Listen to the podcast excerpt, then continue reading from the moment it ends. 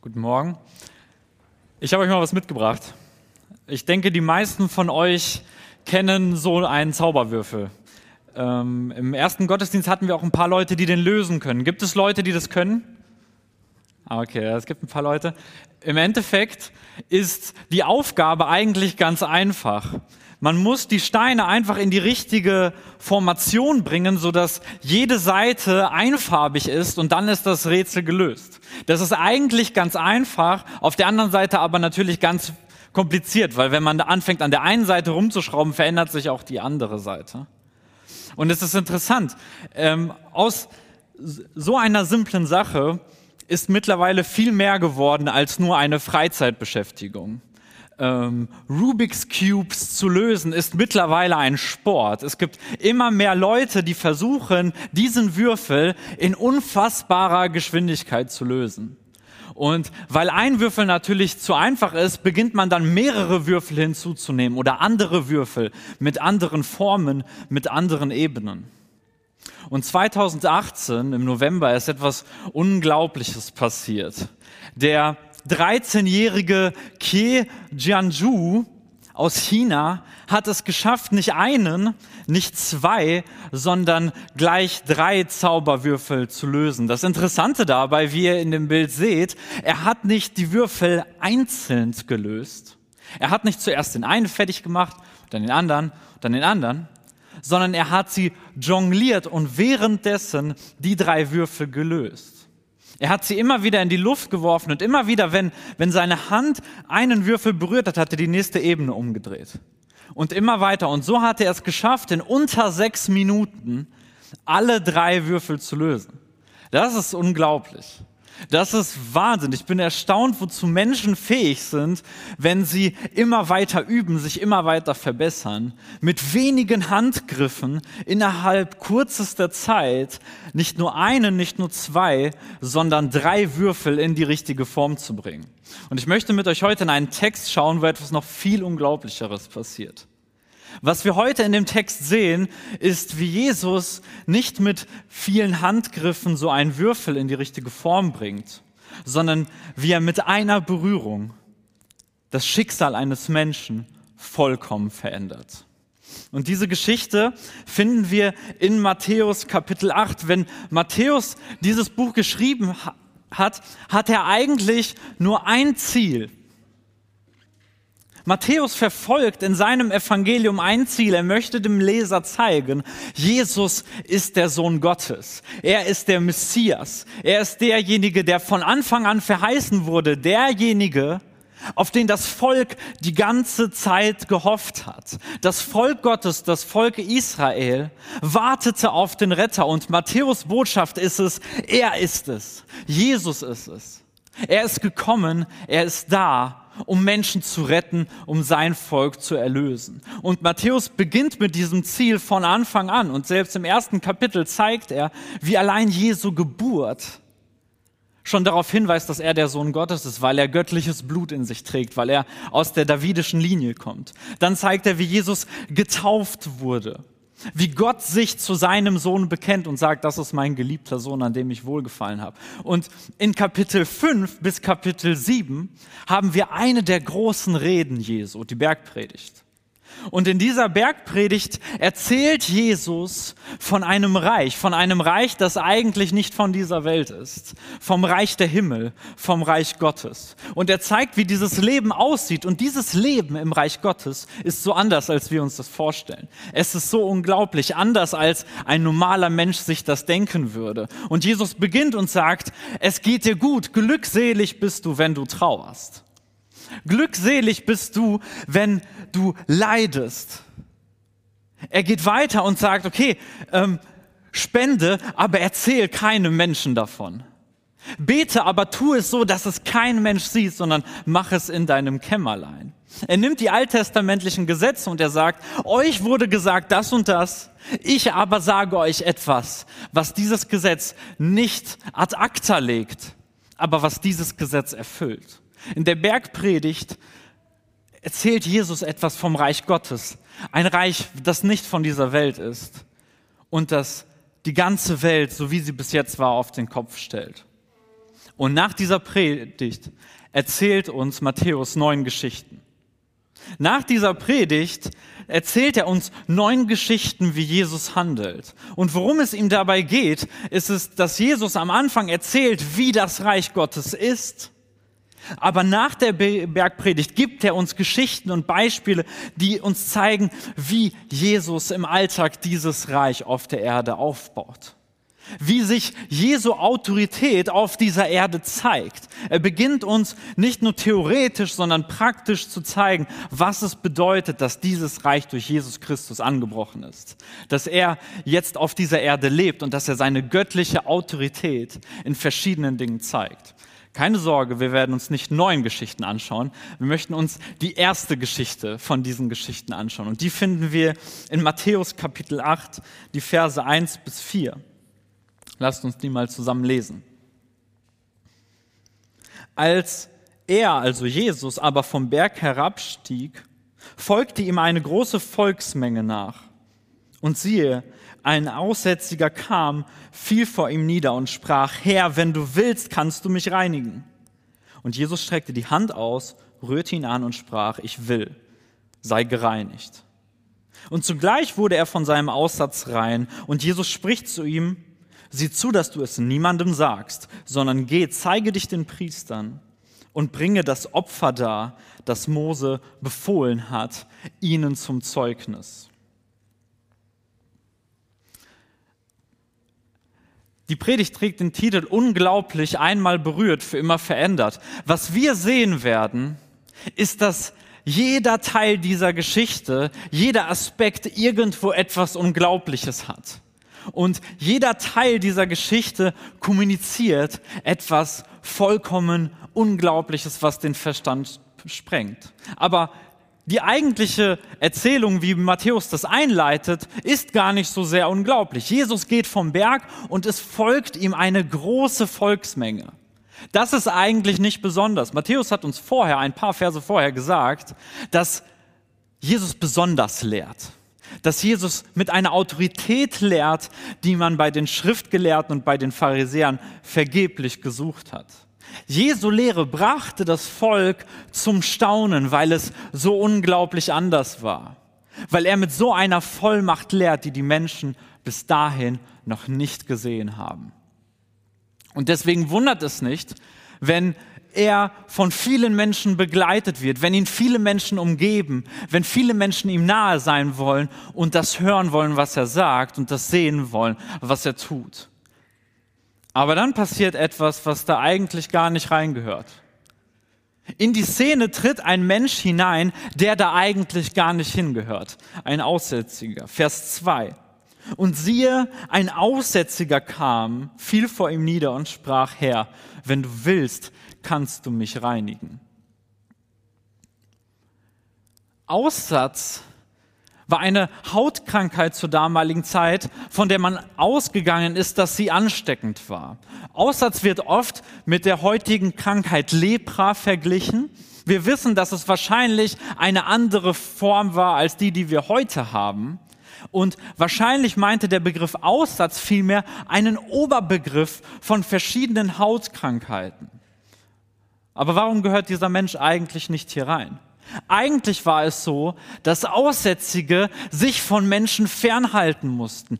Diese Krankheit sorgte dafür, dass der Mensch aus der Gemeinschaft ausgeschlossen wurde, dass er da eigentlich gar nicht hingehört. In 3. Mose Kapitel 13 sehen wir, wie das Leben eines solchen Aussätzigen aussah. 3. Mose, Kapitel 13, die Verse 45 und 46. Der Aussätzige, an dem die Plage ist, soll aber in zerrissenen Kleidern einhergehen, mit entblößtem Haupt. Und seine Lippen soll er verhüllen und er soll rufen, unrein, unrein. Solange die Plage an ihm ist, soll er völlig unrein bleiben, denn er ist unrein. Er soll abgesondert wohnen und außerhalb des Lagers seine Wohnung haben.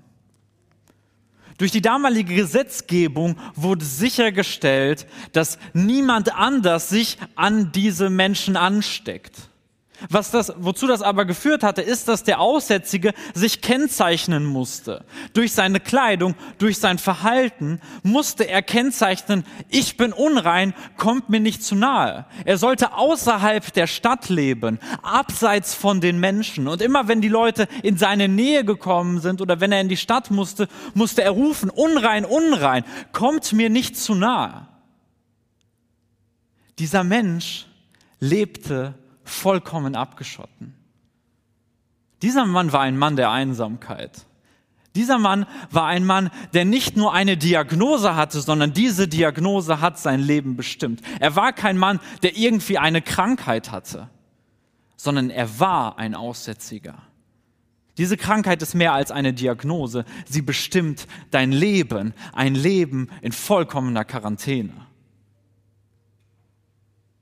Dieser Mann wurde wahrscheinlich seit Jahren von keinem Menschen mehr berührt. Dieser Mann hatte wahrscheinlich seit Jahren keinen Menschen mehr, der sich ihm genähert hat, der ihm nahegekommen ist. Dieser Mann war ein Mann der Einsamkeit, ein Mann, der völlig verlassen war, völlig allein. Ich habe euch mal einen Mann mitgebracht, gebracht, das ist Atheos von Kappadokien. Ähm, dieser junge Mann der schon ein bisschen tot ist, ähm, ging in die Geschichte ein, weil er Mediziner ist. Ähm, er hat ungefähr zur Zeit Jesu gelebt, ein bisschen später. Und was ihn so berühmt gemacht hat, ist, dass er ein großes Werk geschrieben hat, Corpus Medicorum Grecorum. Das ist einer der großen Werke zur damaligen Zeit, wo er Krankheitsbilder beschreibt. Ja, also gerade für äh, die Forscher, die sich mit der antiken Welt befassen, ist das eine sehr interessante Quelle, weil er ziemlich viel über Krankheiten geschrieben hat. Er war damals so einer der großen Mediziner, die so bekannt waren. Und dort beschreibt er auch das Krankheitsbild des Aussatzes. Und ich finde es interessant, wenn er über Aussatz spricht, sagt er, Aussatz ist im Endeffekt eine Art des lebendigen Todes. Lieben, das zeigt uns sehr gut, wie dieser Mensch sich gefühlt hat. Das zeigt uns sehr gut, was Aussatz zur damaligen Zeit hieß. Aussatz war vielmehr eine Diagnose. Es war, es war, es hat dein Leben vollkommen bestimmt. So dass andere Menschen, die darüber schreiben, die diese Krankheit beschreiben, sagen, im Endeffekt, das war eine Art des lebendigen Todes. Auch wenn Aussatz in letzter Konsequenz nicht immer zum Tod geführt hat, zum physischen Tod, führte es doch zum gesellschaftlichen Tod, zur vollkommenen Einsamkeit. Das Leben, das du dann lebst, ist eigentlich nicht mehr wirklich lebenswert. Weil sich alle Menschen von dir absondern, weil deine Familie nichts mehr mit dir zu tun hat, weil du komplett auf dich allein gestellt bist. Und eigentlich sollte dieser Aussätzige sich fernhalten. Aber das Unglaubliche, was wir in diesem Text sehen, ist, dass dieser Mann beschließt, entgegen aller gesellschaftlichen Konventionen, gegen das, was man eigentlich nicht machen sollte, und er entscheidet sich, in diese Menschenmenge zu gehen, um Jesus zu begegnen. Das ist das Unglaubliche in diesem Vers dass dieser Mann sich entscheidet, obwohl man es eigentlich nicht tun sollte, er entscheidet sich, Jesus zu begegnen und in diese Menschenmenge hineinzugehen. Warum macht er das?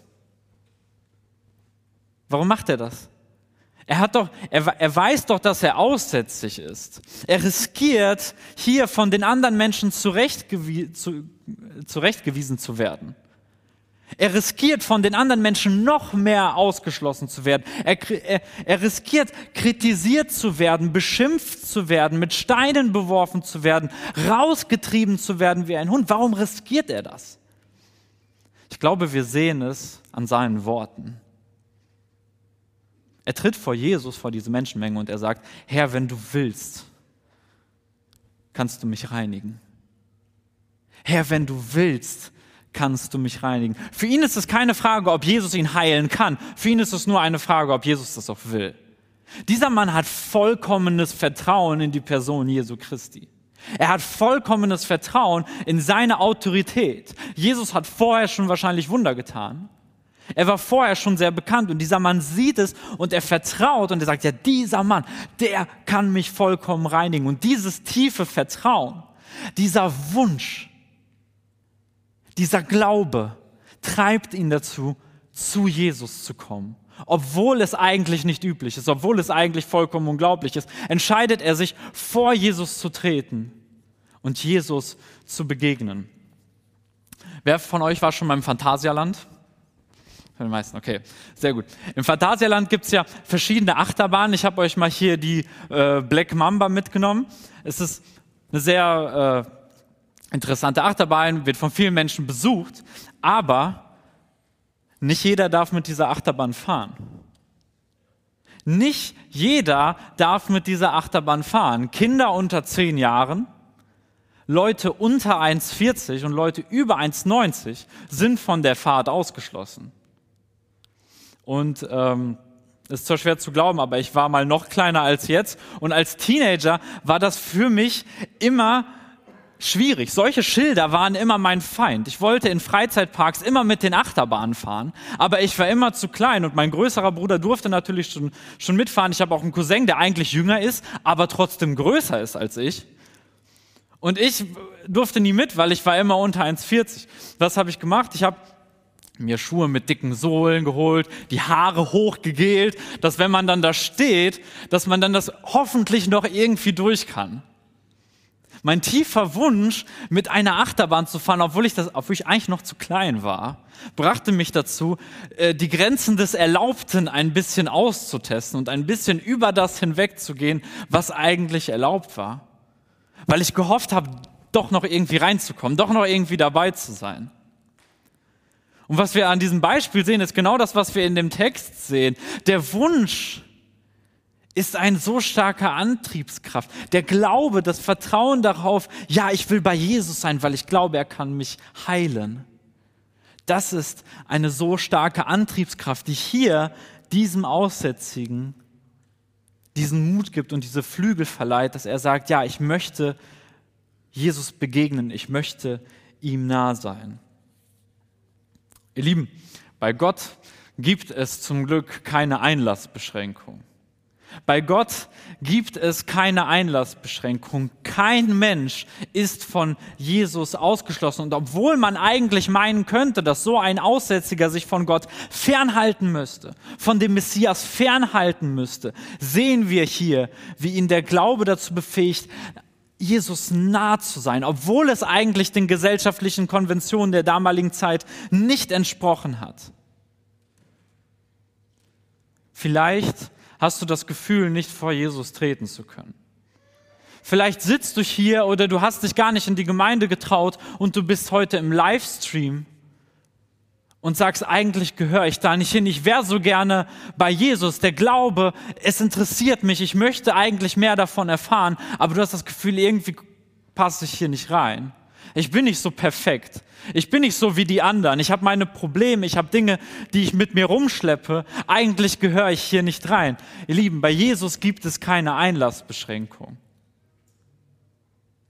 Jeder von uns ist eingeladen, Jesus zu begegnen.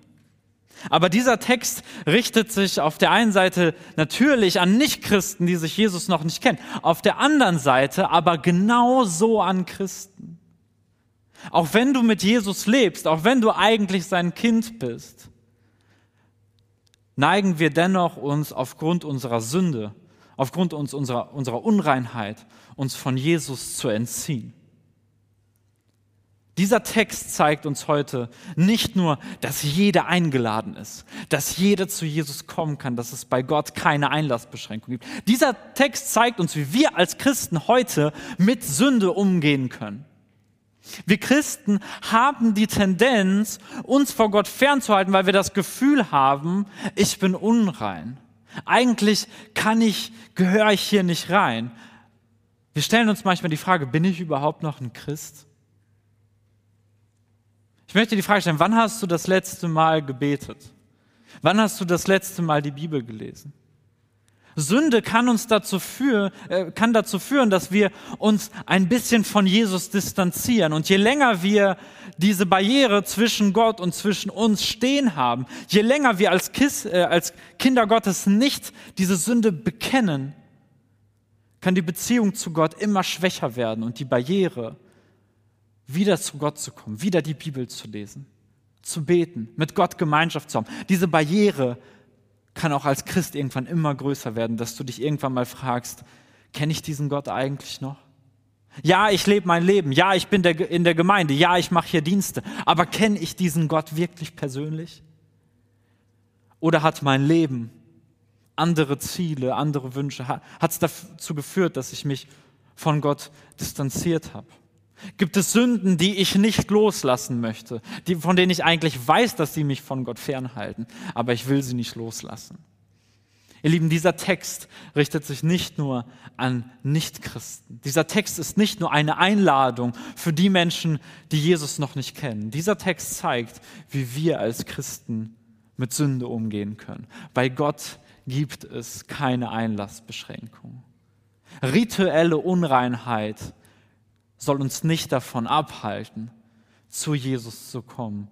Im Gegenteil, es sollte uns zu Jesus bringen. Als Christen neigt man dazu, wenn man in Sünde fällt, sich dann noch in der Sünde zu suhlen. Und wenn man sagt, okay, jetzt habe ich schon eh gesündigt, jetzt ist ja sowieso schon alles gelaufen, äh, ich werde mit dieser Sünde nie fertig, ich werde die nie los, dann ich bin halt so dann ist es einfach so und dann, dann lasse ich das auch einfach so. Ihr Lieben, Gott möchte nicht, dass wir in einer Sünde verharren und uns durch dadurch von ihm entziehen und dadurch eine Wand zwischen uns und ihm aufbauen. Im Gegenteil.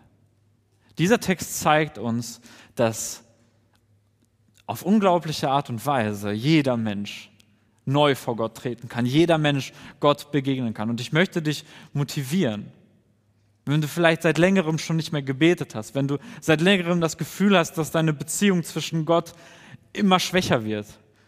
Ich möchte dich dazu einladen, heute nochmal Gott neu zu begegnen und das im Gebet nochmal ganz zu verinnerlichen, nochmal vor Gott zu treten. Er kennt dich, er kennt deine Sorgen, er kennt die Dinge, die dich von ihm fernhalten, er kennt deine Situation. Vielleicht fühlst du dich genauso wie dieser Mann hier, vielleicht fühlst du dich einsam, verlassen. Dieser Text zeigt uns, dass es bei Gott keine Einlassbeschränkung gibt, sondern dass sich jeder Mensch Gott nähern kann. Das sehen wir an der Art und Weise, wie sich dieser Aussätzige nähert. Wir sehen uns aber auch an der Art und Weise, wie Jesus reagiert. Es ist unglaublich, wie Jesus ihn verändert. Vers 3. Und Jesus streckte die Hand aus, rührte ihn an und sprach, ich will, sei gereinigt. Und sogleich wurde er von dem Aussatz rein. Vom Aussatz geheilt zu werden, war schon im Alten Testament möglich. Schon im Alten Testament gab es die Möglichkeit, zum Priester zu gehen und vom Aussatz befreit zu werden. In 3. Mose 14 ab Vers 19 lesen wir einen Teil daraus, wie das geschehen kann. Und der Priester soll das Sündopfer opfern und für den von seiner Unreinheit zu reinigenden Sühnung erwirken und soll danach das Brandopfer schächten.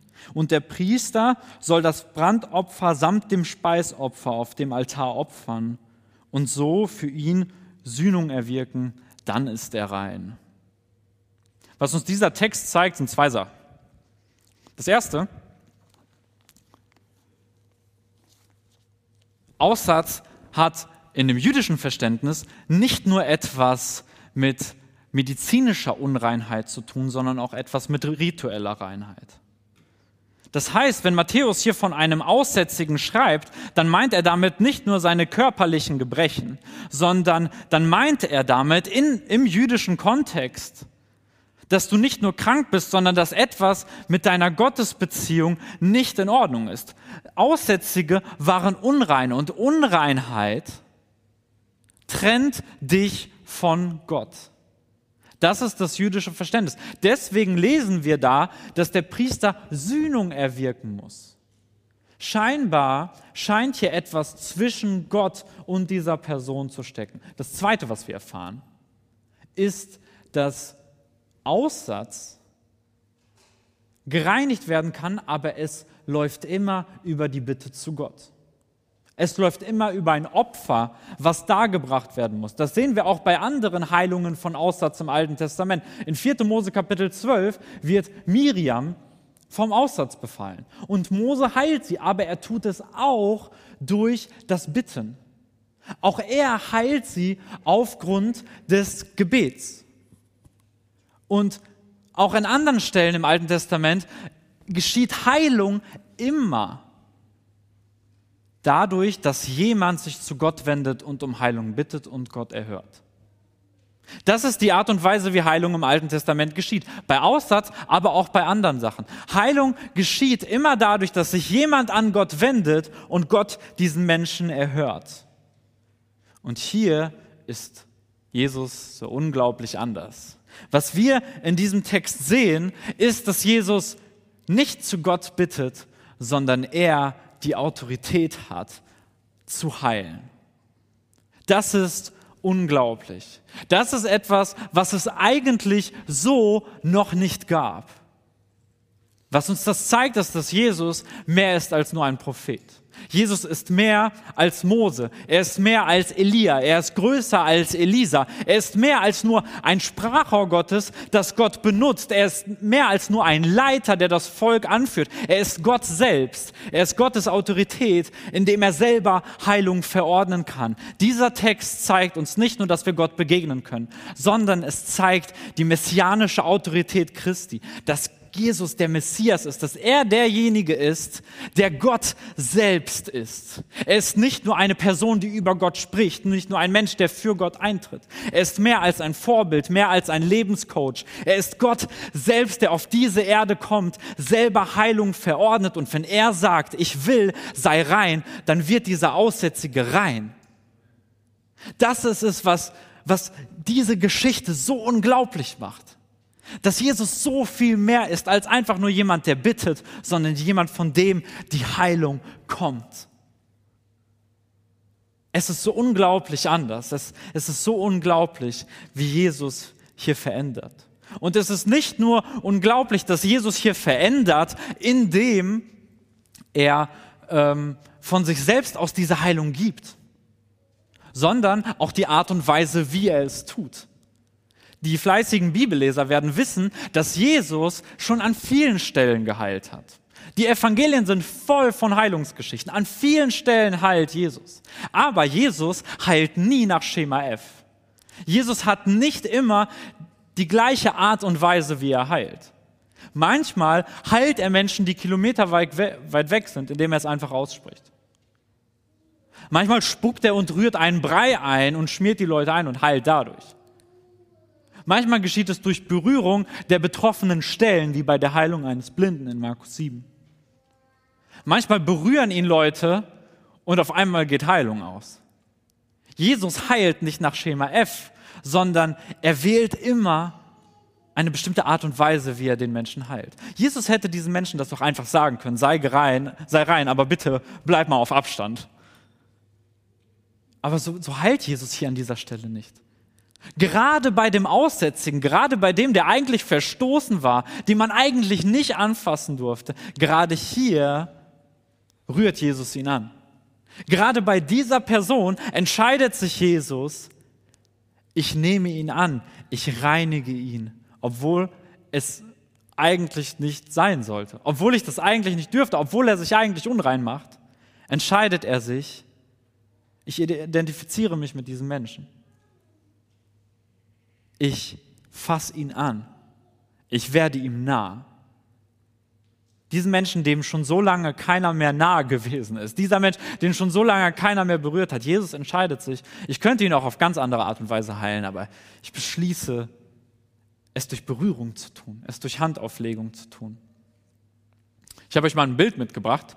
Ich weiß nicht, ob ihr dieses Bild schon äh, mal gesehen habt. Im Endeffekt sagt dieses Bild eine Sache aus. Nicht anfassen. Ja, so, solche Zeichen gibt es bei allen möglichen Sachen, bei Stromkabeln. Und äh, ich hatte damals im Abitur Chemieleistungskurs und da gab es eine Reihe an äh, verschiedenen Symbolen, die man natürlich alle ein bisschen können musste. Und die waren auf den Verpackungen drauf. Und dann konnte man sehen, okay, das sollte ich nicht anfassen, weil das ist ätzend, das darf nicht in die Augen kommen und das ist Wasser, das darf ich trinken. Und was uns diese Schilder zeigen, ist im Endeffekt, dass wir das nicht tun sollen, weil sie uns warnen wollen.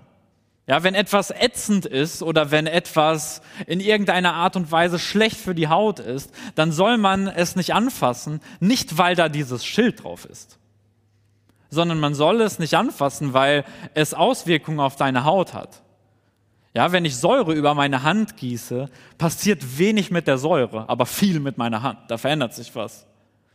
Und nach jüdischem Verständnis ist es eigentlich so, dass wenn Jesus diesen Geheilten anfasst, dann ist er nach jüdischem Gesetz unrein.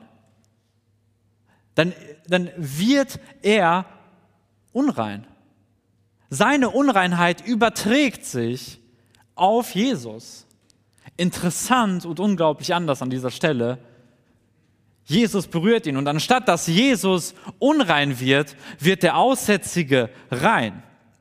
Das erwartet ein jüdischer Leser an dieser Stelle gar nicht.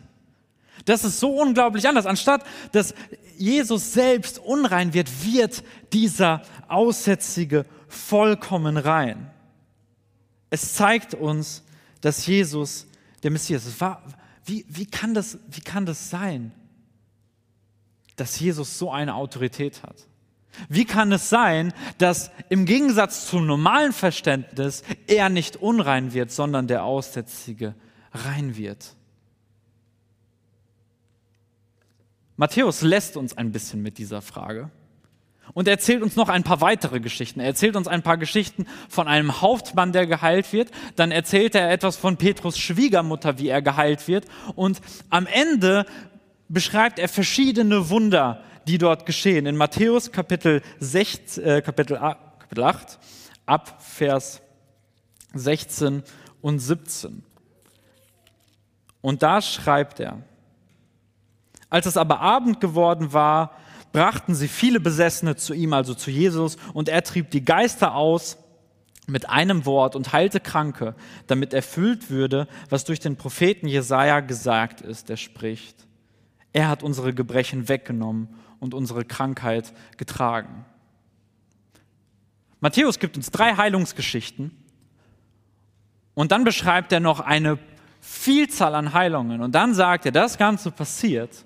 Diese Heilungen, diese verschiedenen Besessenen, diese verschiedenen Kranken, die werden geheilt, damit das erfüllt wird, was eigentlich schon Jesaja Jahrhunderte vorher versprochen war, versprochen hat. Jesaja hat eine Vision und Jesaja stellt sich einen Menschen vor und Gott gibt ihm diese Vision auf einen Menschen, der irgendwann auf diese Welt kommt und die Krankheit der Menschen trägt.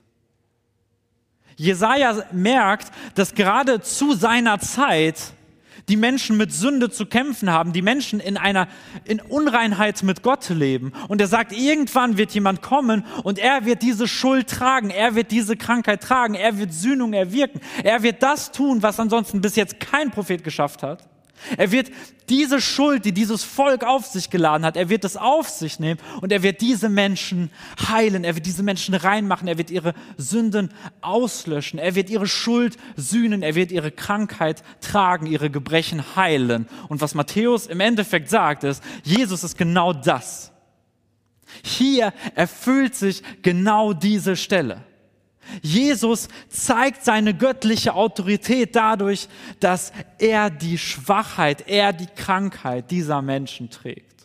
Und diese Geschichte geht noch viel weiter, weil Jesus natürlich nicht nur Wunder tut, sondern wenn wir das Evangelium weiterlesen, dann werden wir merken, dass Jesus eben nicht nur heilt, dass er nicht nur Besessene austreibt, sondern dass er bereit ist, die Schuld der Menschen auf sich zu nehmen. Und obwohl er an keiner Stelle falsch gehandelt hat, obwohl er ein völlig perfektes Leben gelebt hat, lässt er sich ans Kreuz nageln, stirbt für unsere Schuld, damit wir völlige Heilung im umfassendsten Sinne, umfassendsten Sinne erfahren können, weil er bereit ist, unsere Schuld zu tragen. Das ist die Botschaft von Matthäus. Das ist, das ist das Evangelium. Und das wird hier in, in diesem Text schon ein Stück weit angedeutet. Jesus ist unfassbar anders, weil er verändert, weil er vergibt und weil er diesen Menschen ein komplett neues Leben schenkt.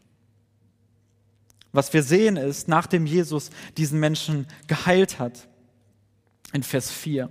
Und Jesus spricht zu ihm, sieh zu, dass du es niemandem sagst, sondern geh hin, zeige dich dem Priester und bringe das Opfer dar, das Mose befohlen hat, ihnen zum Zeugnis. Das ist jetzt interessant. Jesus heilt diesen Menschen vor einer Volksmenge und die logische Konsequenz, das was man erwarten würde, wäre eigentlich, dass dieser Mann in Jubel ausbricht, er durch die ganzen Straßen rennt, er jedem sagt, hallo, ich bin geheilt, Jesus hat mich geheilt. Die Menschenmenge bricht in Jubel aus und das Evangelium wird verbreitet, das Reich Gottes breitet sich aus. Wäre das nicht eine super Lösung? Eigentlich schon. Und der Leser würde das eigentlich auch erwarten. Und hier ist der Text wieder unglaublich, weil Jesus ihm sagt, Sag es keinem, sondern zeige dich den Priestern, wie es Mose befohlen hat, ihnen zum Zeugnis. Das ist an dieser Stelle interessant und irgendwie komisch. Warum macht Jesus das? Warum, wie, wie, wie, kann, wie kann das sein? Warum, warum will er das? Er schweigt. Er hat doch gerade diese Heilung erfahren. Er ist doch gerade neu geworden. Er hat jetzt ein neues Leben bekommen. Warum soll er schweigen? Nun, es gibt einige Schweigegebote im Neuen Testament und an einigen Stellen ist ein Schweigegebot auch damit verknüpft, dass Jesus, bevor er den Kranken heilt, ihn erstmal wegnimmt von der Menschenmenge und ihn dann heilt, nicht in Gegenwart aller Zuschauenden, sondern im Eins zu eins. Ja, zum Beispiel die Heilung des Blinden in Markus 7 ist so eine Stelle, wo Jesus ihm das Schweigegebot gibt, aber vorher ihn aussondert, damit keiner davon erfährt.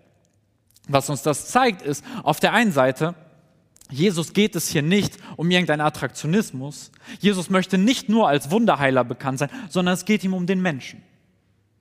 Es geht ihm um den Menschen persönlich. Jesus geht es nicht nur darum, gefeiert zu werden, sondern Menschen zu helfen. Auf der anderen Seite hängt, glaube ich, dieses Schweigegebot mit dem Befehl, den er ihnen dann gibt, zusammen. Weil er sagt, sag es keinem, sondern zeige dich den Priestern. Tu nicht das, sondern das. Der Grund für das Schweigegebot liegt zum Teil auch in dem Befehl, der daraus erwächst. Er soll sich den Priestern zeigen. Warum? Das war damals Gebot. Das sollte man damals so machen. Es diente dazu, die Heilung zu validieren, also wirklich unter Beweis zu stellen, dieser Mensch ist vollkommen heilig, da, vollkommen rein. Dazu musste er wieder zu den Priestern kommen und die Priester mussten diese Heilung bestätigen.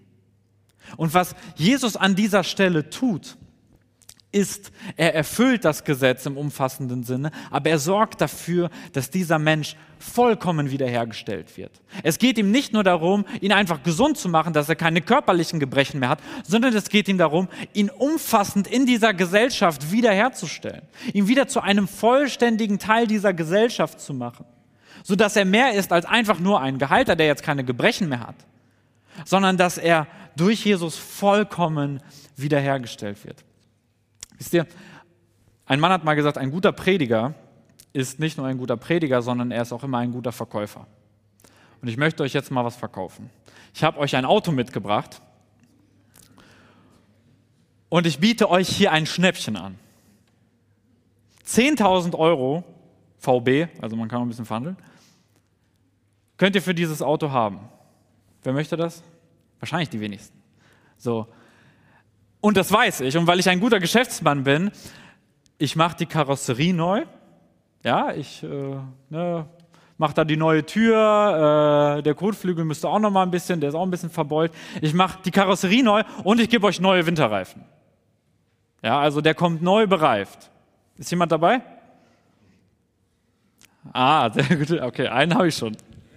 Ähm, natürlich wird das keiner machen so ein Auto einfach von außen ein bisschen heile zu machen und ein Pack neue Reifen zuzupacken, macht das Auto nicht viel mehr wert.